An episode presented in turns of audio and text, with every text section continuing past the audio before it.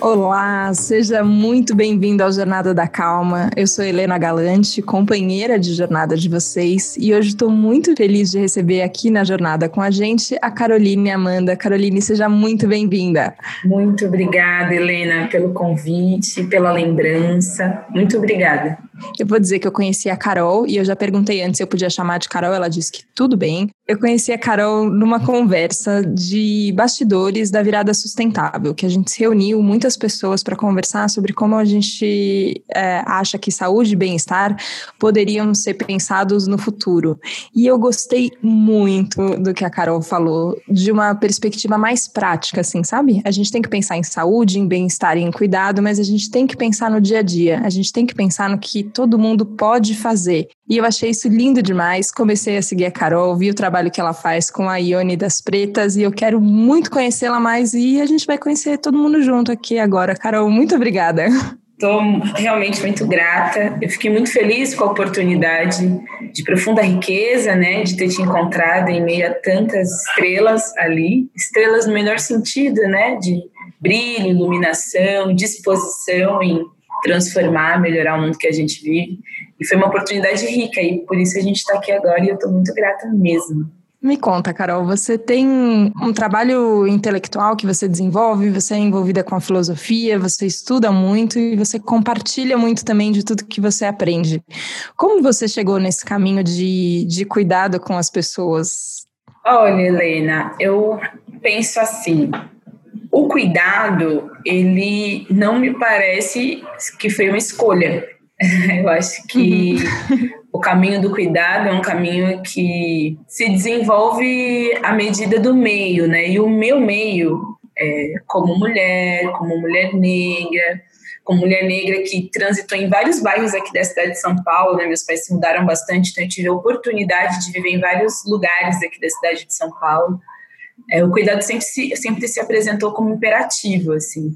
Então, eu sempre fui alguém que esteve atenta a alguém e que foi cuidada por alguém. Eu nunca vivi uma experiência existencial sem ser cuidado, sem cuidar. Eu não sei como é isso. Então, o cuidado é um, faz parte da minha existência mesmo.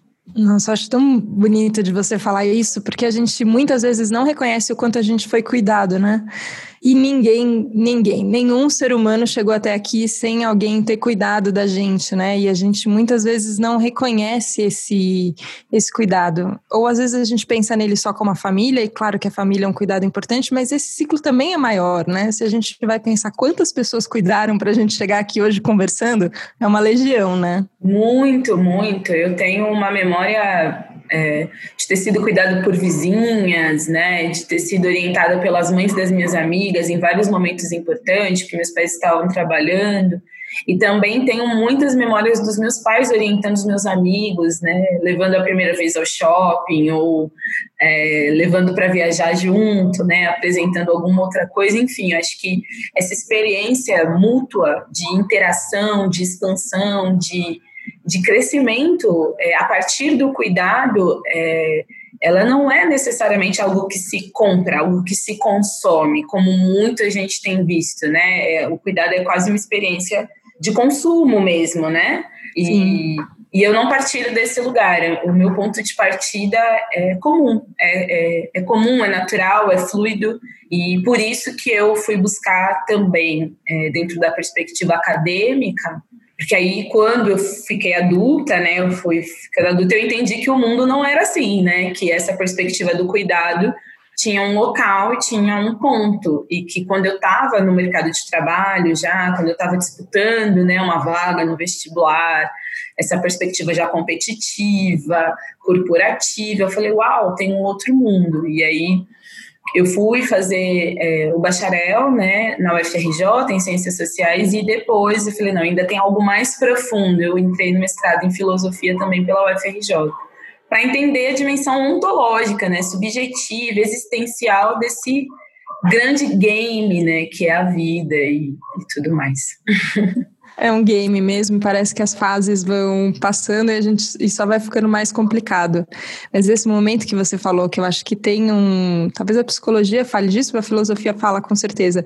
Quando a gente descobre que o mundo tem outras características, né? Que o mundo é maior do que a gente está vendo e que às vezes ele pode parecer mais duro é, ou isso que você falou competitivo, por mais que a gente fale que as crianças competem, é muito diferente, né? Quando você entra no. A hora que você entra nesse contexto de, de faculdade ou de mercado de trabalho, parece que a gente vê a face mais animalesca humana, né? E eu sempre fico pensando isso, assim, ó, como é que a gente vai falar de consciência e a gente está falando de elevação de consciência, a gente está querendo, eu acho que todo mundo tem esse, esse desejo interno de, de viver é, com mais consciência. como é que a gente vai cuidar desse mundo que tantas vezes é tão, é tão brutal, né? Helena, eu acho que o maior desafio do mundo contemporâneo, se alguém me perguntasse assim, qual que é o maior desafio né, do mundo contemporâneo? Eu acho que é entender que nós estamos em muitos mundos. Esse é o primeiro desafio, né? Sair do lugar universal, sair do lugar que todos nós somos iguais.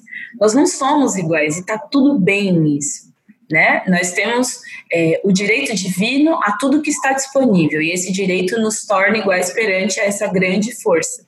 Mas para além disso, nós estamos em pontos de partidas diferentes. Por que, que eu estou dizendo isso?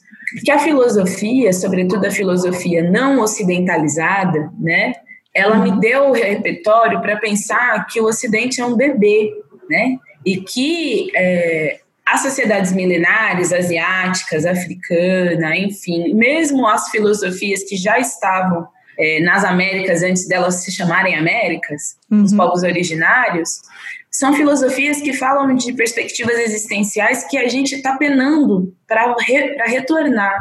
E esse retorno parece ser a nossa principal cura, né? O Ocidente reconhecer que é um bebê diante de sociedades que são mais velhas, que são milenares, que são é, adultas, outras que já são anciãs diante do próprio Ocidente, e a gente começar a perceber que a nossa percepção sobre ser estar no mundo é ainda muito limitada, porque a gente é bebê, a gente é criança no mundo. Então, quando a gente coloca um mundo para ser regido por crianças, ou por, no sentido de. Não dentro de uma lógica adultocêntrica, as crianças são super uhum. inteligentes, mas é, existem responsabilidades que as crianças ainda não estão preparadas para assumir. E o Ocidente assumiu a responsabilidade, chamou para si a responsabilidade de globalizar o mundo sob suas próprias égides. E isso está causando muitos problemas ambientais, psíquicos, naturais, enfim, de várias ordens, porque não tinha condição de e chamou para si tal responsabilidade.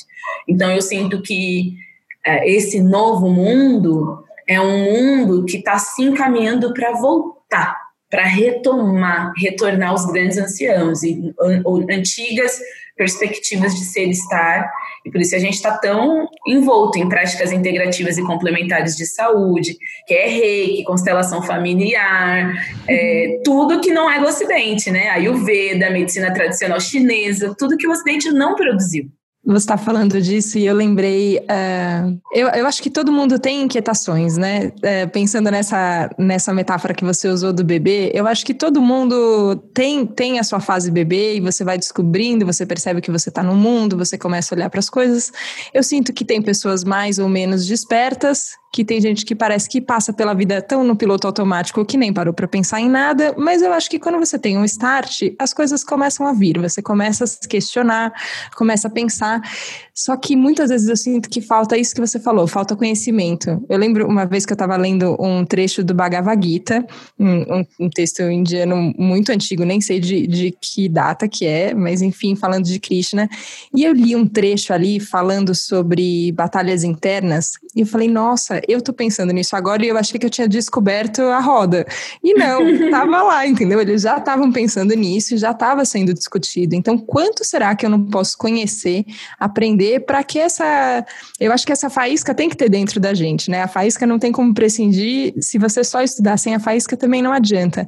Mas como é que a gente vai difundir mais conhecimento, né? Porque no fim é isso. É, tem muita coisa disponível que a gente não está aproveitando, né? Total.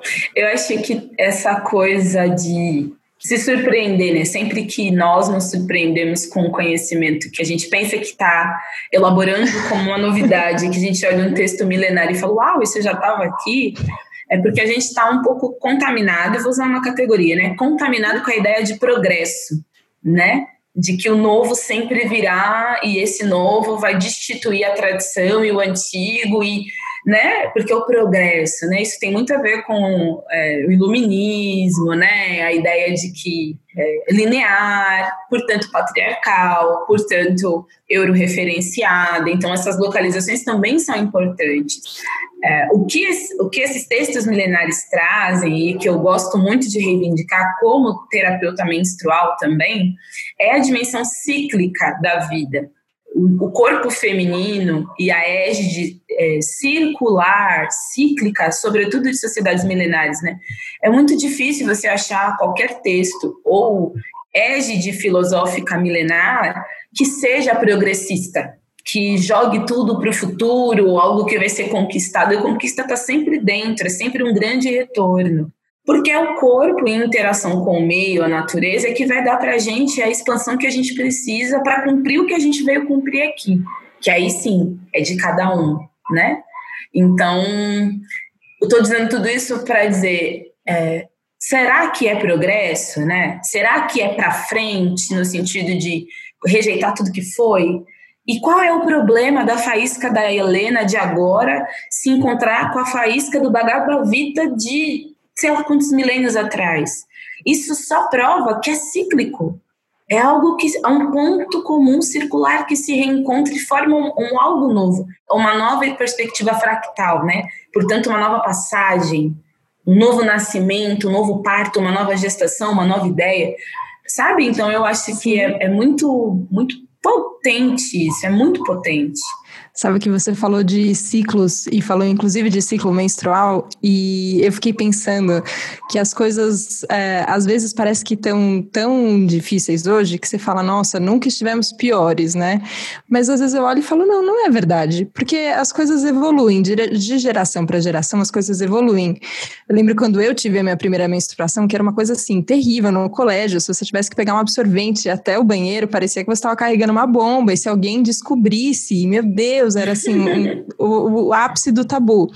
E hoje eu vejo com, com primas mais novas, com amigas mais novas, que esse assunto é muito normal, que estão no Instagram falando sobre coletor menstrual, calcinha, absorvente, é, maneiras mais ecológicas de lidar com isso. Eu falo, gente, eu tenho 30 anos, 33.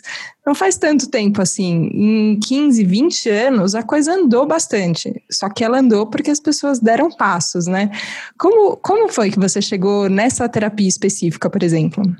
Eu adoeci, Helena. Eu tenho uma trajetória de inquietação, né? Então, óbvio, quando eu me deparo com esse mundo ali, sobretudo nessa transição da adolescência para a juventude, fase do vestibular, né? Essa disputa por um lugar na universidade pública, enfim. Eu comecei a entender que tinha uma desigualdade social muito grande, muito gritante. E eu fui é, me colocar no fronte dessa guerra, né? E, e acabei me tornando militante, né, de uma maneira mais aguerrida em relação não só é, às dimensões das desigualdades em termos da educação, mas como eu fiz é, a minha formação no Rio de Janeiro, eu tive contato também com uma experiência de segurança pública muito é, necrótica, né, de uhum. morte constante, violência aguda, absurda, enfim, e tudo isso somatizou no meu corpo. É, e aí eu fui tendo problemas uterinos e não quis tratar apenas de maneira alopática, óbvio. Eu tive os diagnósticos alopáticos, fui ao médico, mas eu falei, não, eu, eu acredito e confio que a Terra há de me salvar. E eu conheci a paridora dessa medicina, que é a Zuma Moreira. Ela é argentina e ela que desenvolveu, sistematizou essa técnica. Eu me cuidei com ela e me formei depois em terapia terapeuta menstrual. Então, foi uma medicina que eu vivi no corpo, que eu senti a cura, que eu é, reformulei toda a minha forma de alimentar, relacionar, enfim.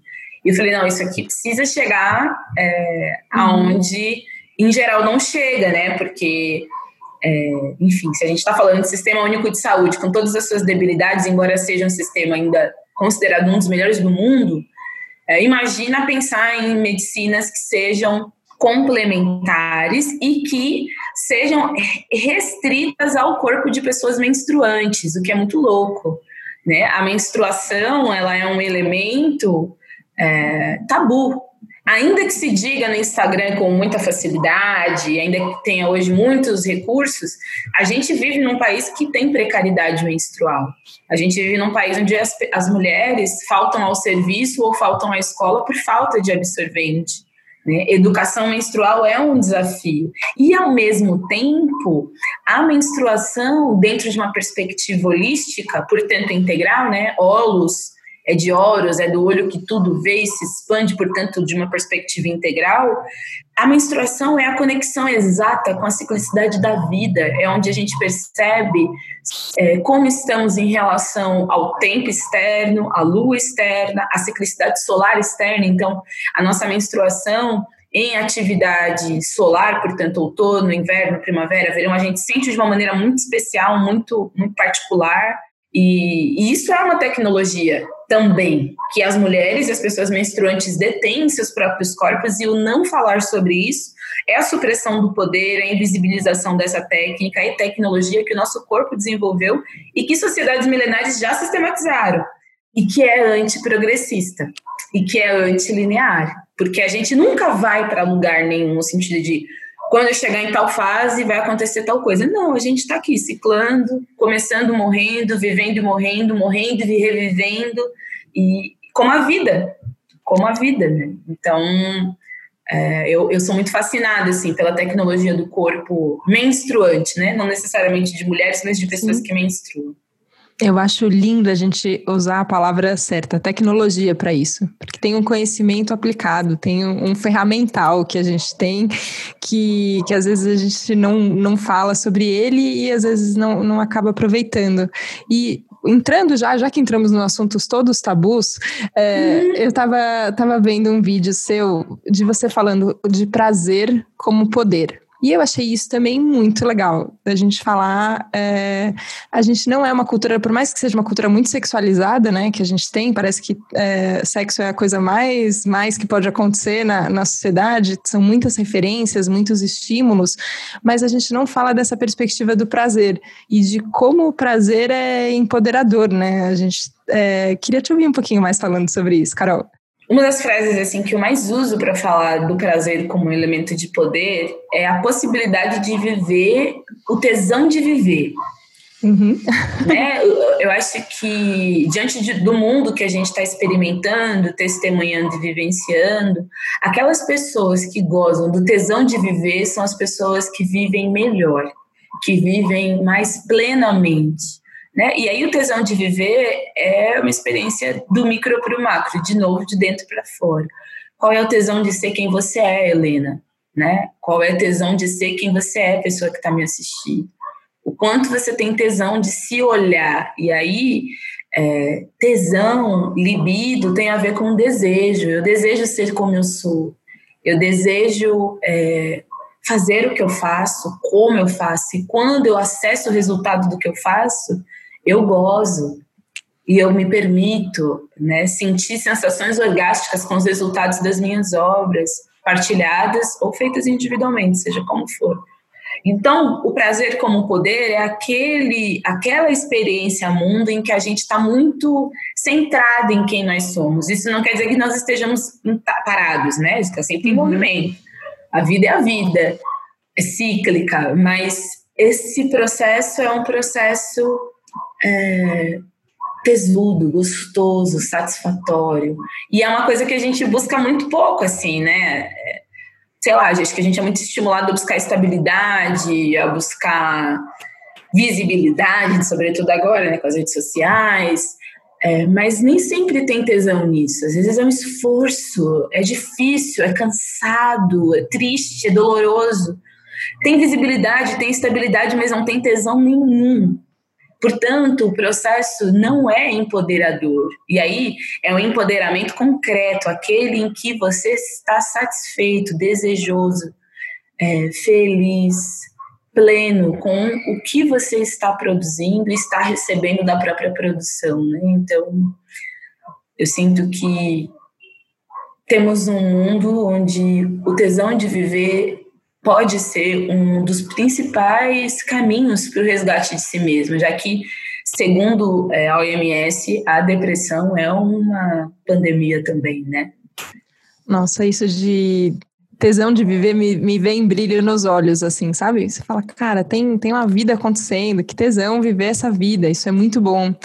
E, e me lembrou uma frase que eu ouvi ontem, eu estava fazendo um curso é, sobre, sobre vida com leveza, e a Megan McDonnell falou de viver deliberadamente. E eu achei essa Uau. palavra muito boa para viver. Assim, ó, del, deliberadamente eu vou viver. E eu achei isso forte, assim, porque eu acho que é, a gente também tem um, um, entendimento. Eu tenho me policiado, Carol, para toda vez que eu falo a gente, eu falar de mim, porque na verdade eu tô falando de mim. Eu, muitas vezes eu. É, fico pensando que tesão de viver, por exemplo, é só quando eu acho que as coisas estão saindo do jeito que eu queria que elas saíssem, ou quando eu conquistei algumas coisas, de novo essa ideia de progresso, de coisas que a gente vai. E na verdade, esse viver deliberadamente e, e, pode ter um tesão no que está acontecendo aqui agora.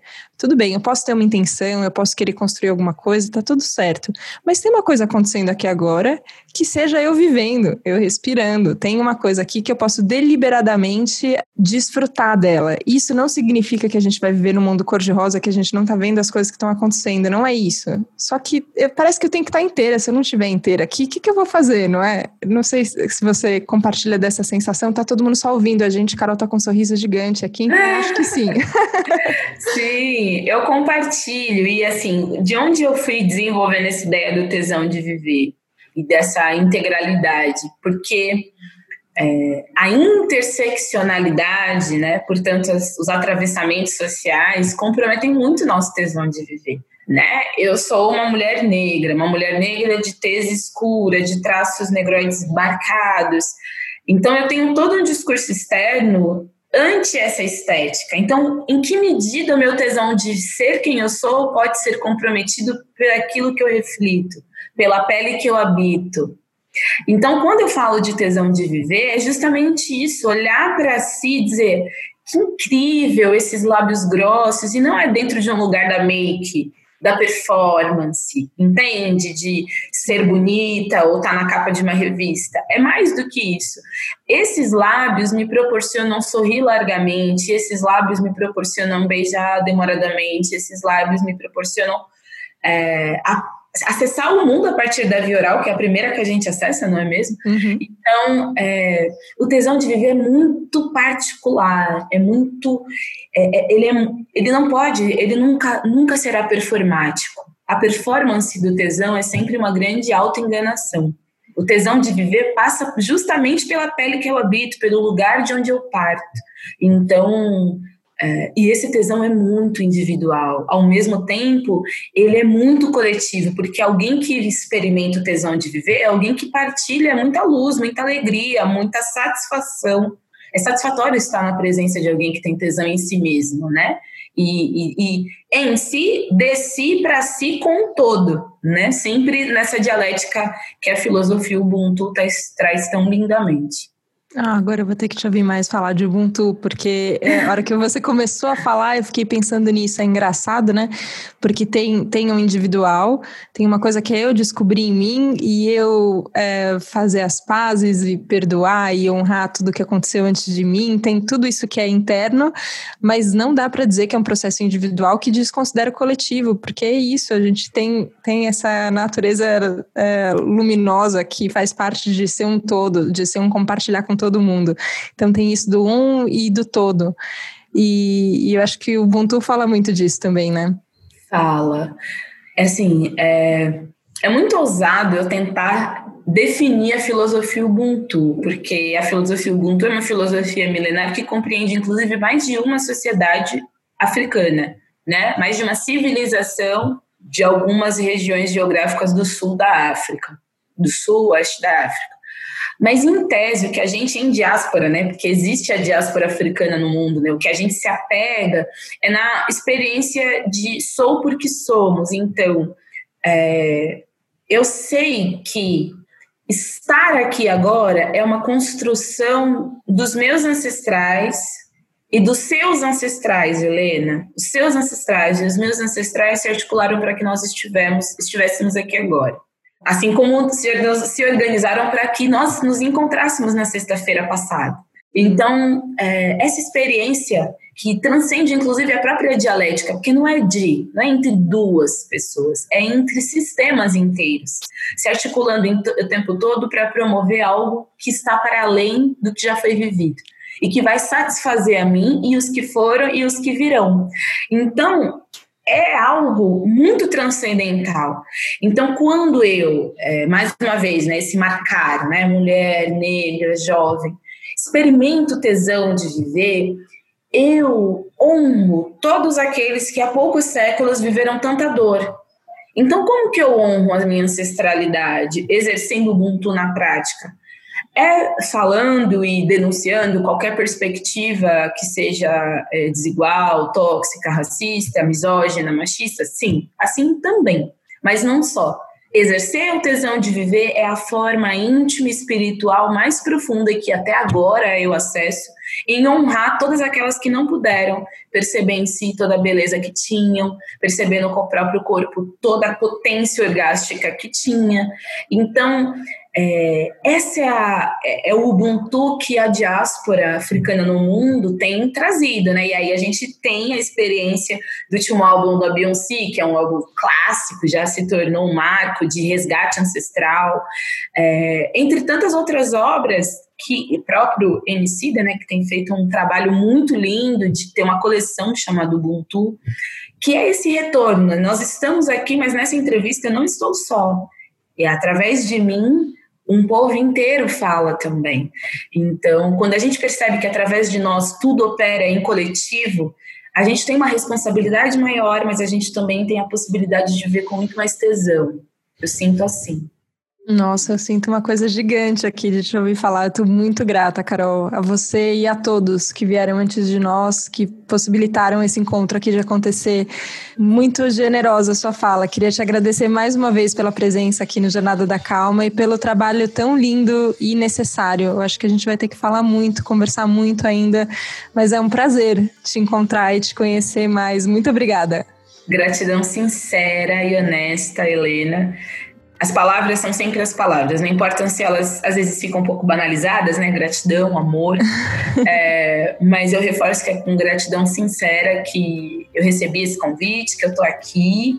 E eu espero que acesse o sistema de cada um e de cada uma que nos assista, né? Que os sistemas reverberem, os sistemas familiares, enfim, amplos, que a gente possa seguir juntas em outras jornadas como essa. Foi um prazer estar aqui, de verdade. Passei a maior parte do tempo sorrindo, vocês não viram, mas eu estou aqui dizendo.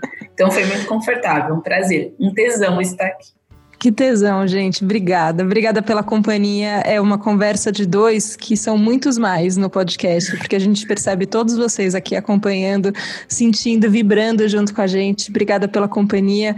Obrigada por nos acompanhar e a gente se vê na próxima segunda aqui no Jornada da Calma. Combinado? Um beijo. Tchau, tchau.